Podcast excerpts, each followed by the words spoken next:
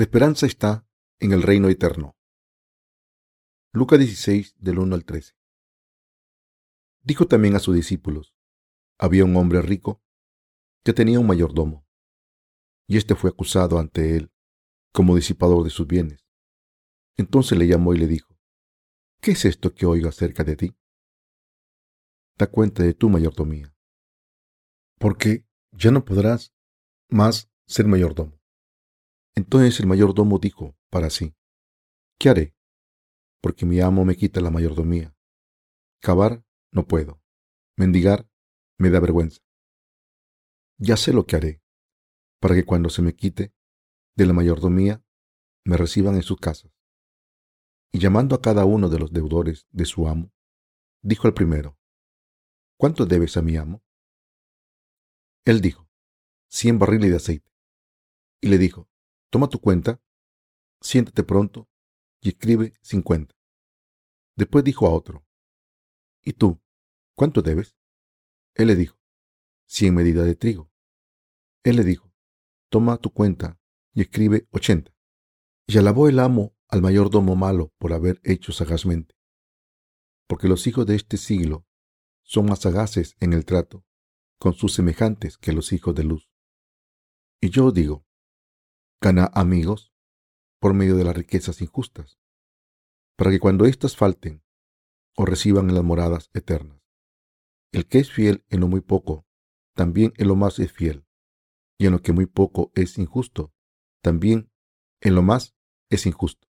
Pues, si en las riquezas injustas no fuiste fieles, ¿quién os confiará en lo verdadero? Y si en lo ajeno no fuiste fieles, ¿quién os dará lo que es vuestro? Ningún siervo puede servir a dos señores, porque aborrecerá al uno, llamará al otro, o estimará al uno y menospreciará al otro. No podréis servir a Dios y a la riqueza. ¿Qué tipo de reino quiso darnos Dios? El Evangelio de Mateo 6:33 dice, Mas buscad primeramente el reino de Dios y su justicia, y todas estas cosas os serán añadidas. Nuestra vida espiritual está buscando la autoridad y la justicia del reino de Dios. El Señor nos dijo que buscásemos primero el reino de Dios. ¿Dónde está el reino de Dios? El reino de Dios está donde está la gente que ha recibido la remisión de los pecados. El reino de Dios es el lugar donde los justos se reúnen para adorar ante la presencia de Dios. Debemos expandir el reino de Dios a través de la iglesia de Dios y vivir buscando su justicia. ¿Cuál es la justicia de Dios? Es la bondad de Dios, es el amor de Dios que nos ha salvado a través de la remisión de los pecados con el Evangelio del agua y el Espíritu. Dios nos dice que estemos orgullosos y busquemos la salvación de los pecados del mundo. Vivimos nuestra fe en la justicia de Dios para practicar dos tipos de justicia. Una de ellas busca expandir el reino de Dios y la otra la justicia de Dios. Nuestra justicia debe estar orgullosa de la justicia de Dios, de la bondad de Dios y de la verdad de Dios, en vez de nuestra propia justicia. Podemos vivir por fe, gracias a la justicia de Dios. Nosotros debemos creer en Dios, sabiendo cuál es el objetivo de la vida de fe. Debemos vivir para construir el reino de Dios y estar orgullosos de su justicia. Por tanto, de alguna manera, los que creemos en la justicia de Dios, vivimos una vida diferente comparada con la vida de la gente del mundo. Debemos unir nuestros esfuerzos para expandir el reino de Dios en vez de vivir por el mundo. Los justos intentamos construir el reino de Dios en vez del reino de este mundo. Hay muchas naciones en este mundo, por tanto, a veces entramos en un estado de confusión mientras estamos en este mundo entre tanta confusión, a veces contemplamos por qué debemos vivir, por qué debemos hacer la obra espiritual en el futuro. Pensamos que la manera en la que vivimos en este mundo no es natural y es extraña. La palabra del Evangelio de Lucas que hemos leído hoy es igual. La palabra habla de un siervo. El siervo pensó lo que podía pasar si el maestro volviese y le dijese que quería ver la cuenta de este siervo y encontrase fraude, le despediría. Por tanto, El siervo cobró las deudas de muchas personas endeudadas con su maestro para prepararse un lugar donde ir cuando el maestro le despidiese. Sin embargo, ¿qué piensa el Señor de este siervo? Nuestro Señor dijo, puede pensar que los que viven en este mundo, como este siervo, son más sabios que los hijos de la luz.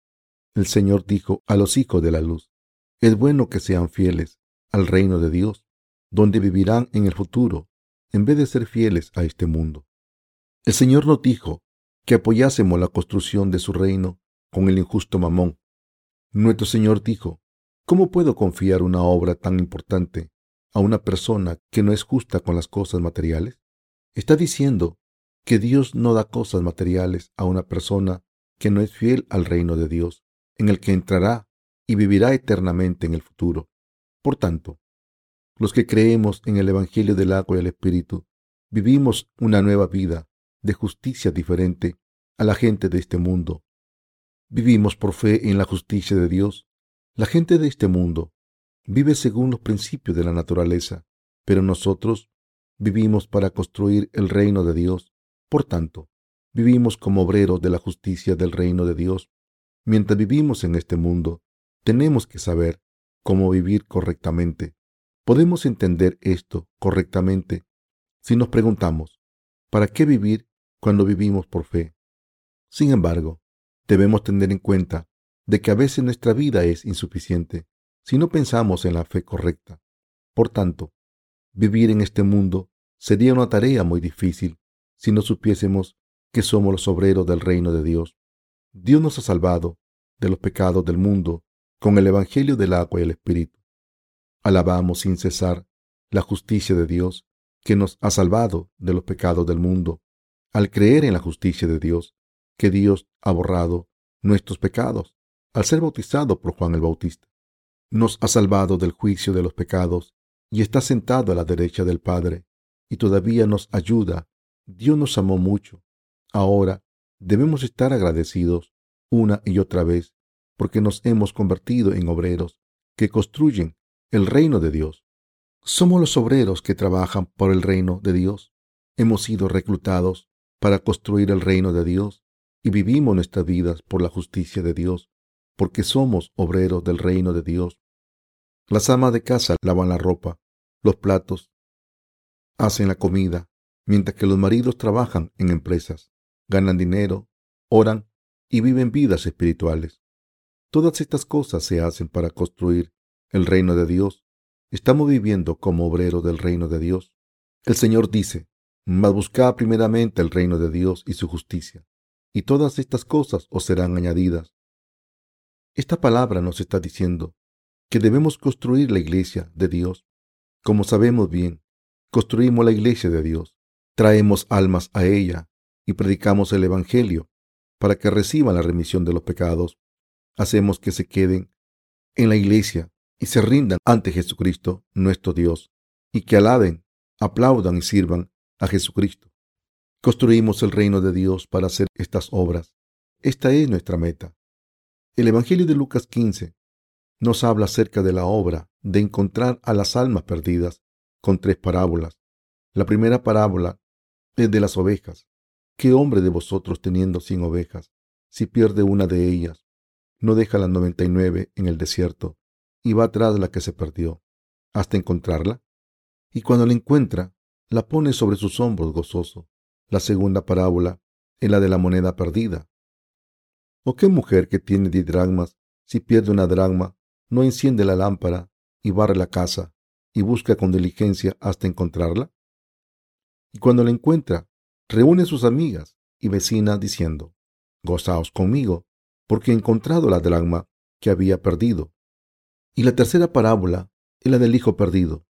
Un hijo menor salió al mundo después de haber recibido la herencia de su padre, y después de malgastársela toda, volvía a su casa Así que su padre se regocijó y celebró que su hijo, que estaba muerto, había vuelto. Estas tres parábolas hablan de salvar a las almas perdidas al predicar el Evangelio. Estas parábolas nos piden que demos testimonio del Evangelio a los perdidos, los traigamos a la iglesia de Dios y hagamos que reciban la remisión de los pecados y prediquen a Jesucristo, el Rey que nos ha salvado en la iglesia. La parábola del segundo hijo que vuelve a casa después de malgastar toda su riqueza ilustra que buscó la justicia de Dios en la iglesia. El segundo hijo implica a un obrero de Dios que no tiene justicia propia y no tiene nada bueno y que ha sido humillado y está demasiado avergonzado para volver al Padre como un hijo. Por tanto, pide que le haga obrero. Como obrero, cuya justicia se ha derrumbado completamente, solo puede estar orgulloso de la justicia de Dios. Somos los obreros del reino de Dios. Estamos construyendo el reino de Dios y no debemos alardear de nuestra justicia carnal después de entrar en su iglesia, sabiendo que Dios nos ha hecho obreros de su reino cuando nuestra justicia ha sido derrumbada. Debemos ser personas que están agradecidas por ser obreros de Dios y trabajar toda nuestra vida construyendo el reino de Dios. Por eso debemos ser justos, construyendo el reino de Dios y llenar este mundo con la vida que exalta la justicia de Dios. Entonces, ¿cuál es la bendición que Dios le da a una persona que busca su reino y su justicia? El reino milenario, que es el reino de Dios, que será establecido en este mundo. Toda nuestra devoción a su reino será recompensada físicamente al final. Este es el reino milenario. Dios establecerá su reino que durará mil años en este mundo. Dios establece su reino en este mundo y recompensa a sus obreros por haber trabajado duro por el reino de Dios y les hace disfrutar de su gloria espléndida.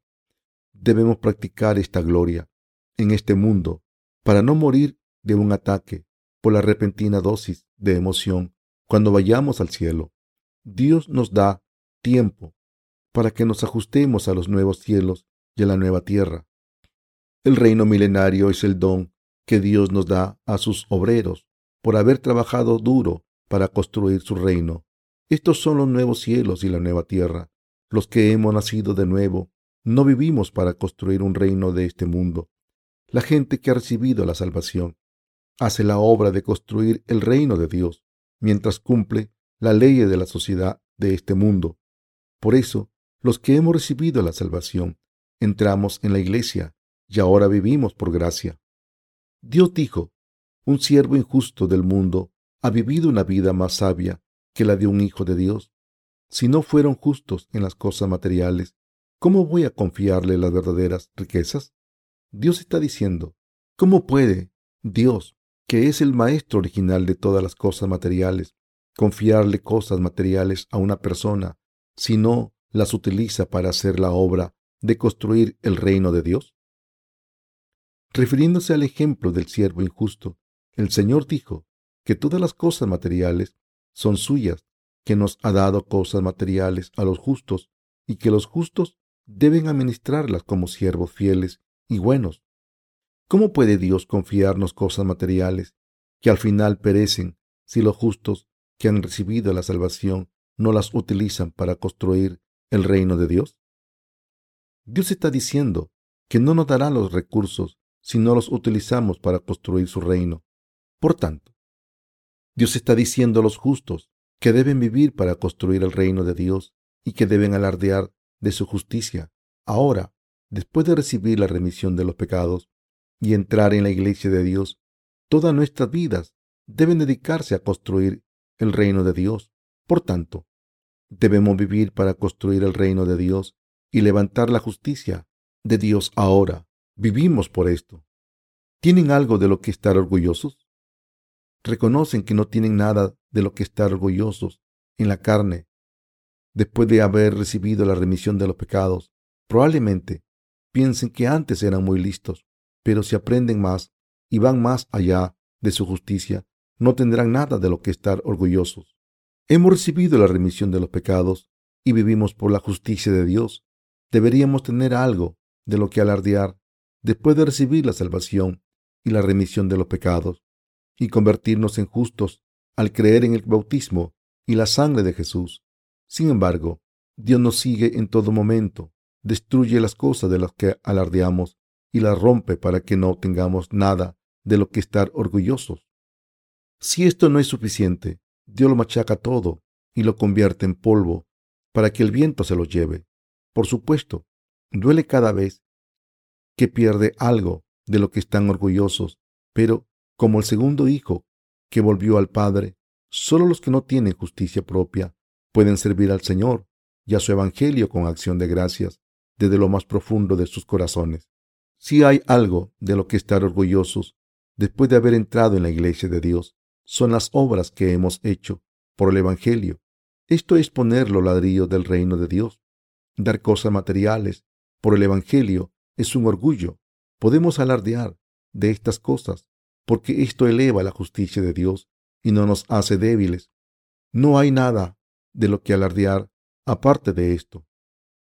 En la cuestión de construir el reino de Dios en su iglesia, el criterio de belleza está en si una persona está sirviendo al Evangelio del agua y el Espíritu. Esto significa que una persona que trabaja duro por el reino de Dios tiene belleza. Este es el criterio del reino de Dios. Esta es la obra de construir el reino de Dios, que es lo único que merece alabanza y orgullo. Somos personas que han sido llamadas y escogidas para construir el reino de Dios. Este es el llamado de Dios. Vivimos en este mundo para construir el reino de Dios. No vivimos por nada más. Debemos entender esto claramente. Debemos creer en esto. Debemos ir hacia la meta que Dios nos ha puesto. Nuestros hermanos y hermanas adultos, los miembros de nuestras reuniones, de jóvenes, de los adolescentes, los estudiantes de la escuela dominical y los siervos de Dios han sido llamados para construir el reino de Dios. Este es el objetivo de nuestras vidas. Por eso, damos cosas materiales para este ministerio. Esta es la razón por la que oramos. Esta es la razón por la que predicamos el Evangelio. Esta es la razón por la que nos reunimos. ¿Para qué vivimos? Para construir el reino de Dios. Si alguien nos pregunta, ¿para qué vivimos? Debemos decir, soy un obrero escogido para construir el reino de Dios. Por tanto, soy un obrero que vive para el reino de Dios y debemos creer y vivir por esto. Además, esta es la era de la confusión de los valores. Cierto economista dijo que estamos en la era de la incertidumbre. Las relaciones internacionales y la política están en una situación muy inestable. No solo la gente del mundo, sino además los que han nacido de nuevo suelen ahogarse en el caos. Estamos en un periodo de tiempo en el que la gente no sabe por lo que vive y no sigue la palabra de Dios. Aunque la gente tenga pecados, intentan esconderlos en este mundo. Cierta hermana testificó que se había tomado un descanso de su vida espiritual porque estaba defraudada con su vida de fe y había puesto sus pecados en un cajón porque no quería tener nada que ver con ellos. Entonces dijo que su cara empezó a temblar de su enojo cuando una persona que había recibido la remisión de los pecados fue a ella un día y reveló todos los pecados que había escondido. Además, dijo que había admitido que tenía pecados, que había recibido el Evangelio del agua y el Espíritu y la remisión de los pecados. Así, quien quiera ser salvado debe admitir sus pecados ante la palabra de Dios, pero la gente de esta era no quiere que sus pecados sean revelados, ni siquiera ante Dios. Somos personas que han sido llamados como obreros de Dios para construir el reino de Dios en esta era. Tenemos el deber de encontrar a las ovejas perdidas de Dios, hacer que reciban la salvación, al predicarles el Evangelio, construir el reino de Dios y reunir a la gente del reino de Dios. En otras palabras, la obra que debemos hacer en el final de los tiempos es buscar a otras personas, darles testimonio del Evangelio y traerlas a Dios. Este pasaje dice que de cien ovejas una se perdió. Hay muchas personas en este mundo y entre ellas hay una persona como la oveja perdida. Debemos buscar a esa oveja perdida por todas partes. Debemos buscar debajo de la alfombra, dentro de la basura, en los armarios, en los cacharros de cocina o de dentro de un cajón. Debemos hacer la obra de encontrar a esa alma perdida, porque somos obreros de Dios. Vivimos por esta obra. Es muy difícil encontrar a las ovejas perdidas porque hay pocas, aunque haya tantas personas en el mundo. Debemos dejar a las noventa y nueve ovejas e ir a buscar a la que está perdida. Debemos buscar el drama por toda la casa. Debemos ir a este país y al otro con nuestro ministerio literario. Esta es la vida que deben vivir los obreros que están construyendo el reino de Dios. Debemos buscar a esa persona perdida. Debemos hacer esa obra. Nuestra vida ya ha sido decidida. Su vida y mi vida han sido decididas. Haga lo que haga, lo hago con pasión. Escribiré muchos libros. Quiero tener pasión por la obra de salvar a las almas perdidas. Escogeré títulos para mi libro detenidamente y arte para la cubierta que sea llamativo y lo distribuiré para dar testimonio del Evangelio. No quiero hacer esto solo. Debemos hacer esta obra juntos. Estoy diciendo que debemos buscar a las ovejas perdidas juntos. Hagamos esto en este rincón o en el otro, aunque simplemente estemos de paso. Nuestros corazones se llenan de pasión por la salvación de los vecindarios. A los que vamos entonces, Dios salvará a las almas de esas regiones, y aunque no sea la manera correcta, algún día recibirá la remisión de los pecados. Debemos salir a buscar a las almas perdidas. Debemos ir a buscarlas, aunque estas almas no vuelvan a Dios. Debemos hacer esta obra. Las ovejas carnales no querrán volver si el campo es grande y el pasto es verde. Sin embargo, habrá una oveja perdida entre ellas que estará pasando dificultades. Debemos buscar a estas almas. Nos hemos convertido en los obreros de Dios que deben hacer esta obra. Debemos construir el reino de Dios juntos. Debemos vivir buscando la justicia de Dios. Vivimos solo por esta obra, porque hemos sido llamados para hacer la obra de Dios. Nada puede satisfacernos. No habrá satisfacción. Aunque publiquemos diez mil libros, estábamos muy felices cuando publicamos nuestro primer libro, pero ahora no estamos satisfechos por muchos libros que publiquemos. ¿Hay verdadera satisfacción? No hay satisfacción en la obra de este mundo. Hay personas que viven para disfrutar del dinero, pero por mucho dinero que ganen, no están satisfechas. Hay personas que viven para estudiar, pero por mucho que estudien, no están satisfechas. Lo único que puede darnos satisfacción es traer a las almas perdidas a la iglesia. Esta es la única obra que debemos hacer los obreros de Dios y es la única obra que nos da satisfacción. Creo que debemos buscar a las almas perdidas hasta que llegue el reino milenario, al final del mundo, hasta que el Señor vuelva y hasta que vayamos al Señor. Esta es la obra que debe hacer la iglesia de Dios, la obra que debemos hacer los que hemos recibido la salvación, los que nos hemos convertido en obreros del reino de Dios. Debemos vivir solo por esto. Tengo el deseo de no hacer nada absurdo. No quiero que los santos vivan por otra cosa. Creo que Dios nos confiera más riqueza material y bendiciones mientras vivimos en este mundo si vivimos por la vida de un obrero, por el reino de Dios y por salvar a las almas perdidas. Mientras leo esta palabra, creo que hacerse rico es simple. No nos hacemos ricos al trabajar duro. Dios nos confía más a los que trabajamos más por Dios. Lo que debemos hacer, los que hemos recibido la salvación, es trabajar duro para construir el reino de Dios. Debemos vivir para construir el reino de Dios y estar orgullosos de la justicia de Dios. Sé que ustedes harán esto, son insuficientes, pero la providencia de Dios es hacer que busquen la justicia de Dios. Dios nos ha hecho recibir la salvación y vivir en esta iglesia para hacernos obreros que construyen el reino de Dios. Muchas personas no vienen a iglesias después de ser salvados. Estas personas nunca serán ricas acabarán destruidas. Lo sé, aunque no lo pueda ver. El fin de los que buscan el camino del mal es obvio. La obra que debemos hacer, los que hemos recibido la remisión de los pecados, es la obra de construir el reino de Dios y buscar la justicia de Dios. Esta es la meta de nuestras vidas. No hay nada más. A menudo predico sermones con dos intenciones. El sermón de hoy es uno de ellos. El primer punto del sermón es el siguiente. El secreto de hacerse rico es unir el corazón con la iglesia y construir el reino de Dios. Entonces serán ricos, aunque no quieran. Esto no sigue la lógica del mundo, pero es el principio de Dios. La lógica de este mundo dice que cuanto más servimos, más pobres somos, pero el principio de Dios es que nos hacemos ricos cuanto más servimos. Entendí esto después de encontrar y servir al Señor. Dios me ha hecho predicar el Evangelio en vez de hacerme ganar dinero y por eso me ha resultado mejor escoger la obra de Dios. El amor es servir, es dar. Nos hacemos ricos cuando compartimos y pobres cuando no los quedamos. Este es el principio de Dios. Es muy extraño. Perdemos cuando no invertimos en la obra de Dios y ganamos mucho cuando invertimos en ella. Este es el principio del reino de Dios.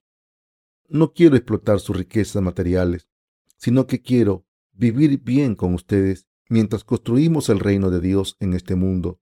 Dios nos ha llamado para ser obreros que construyen el reino de Dios.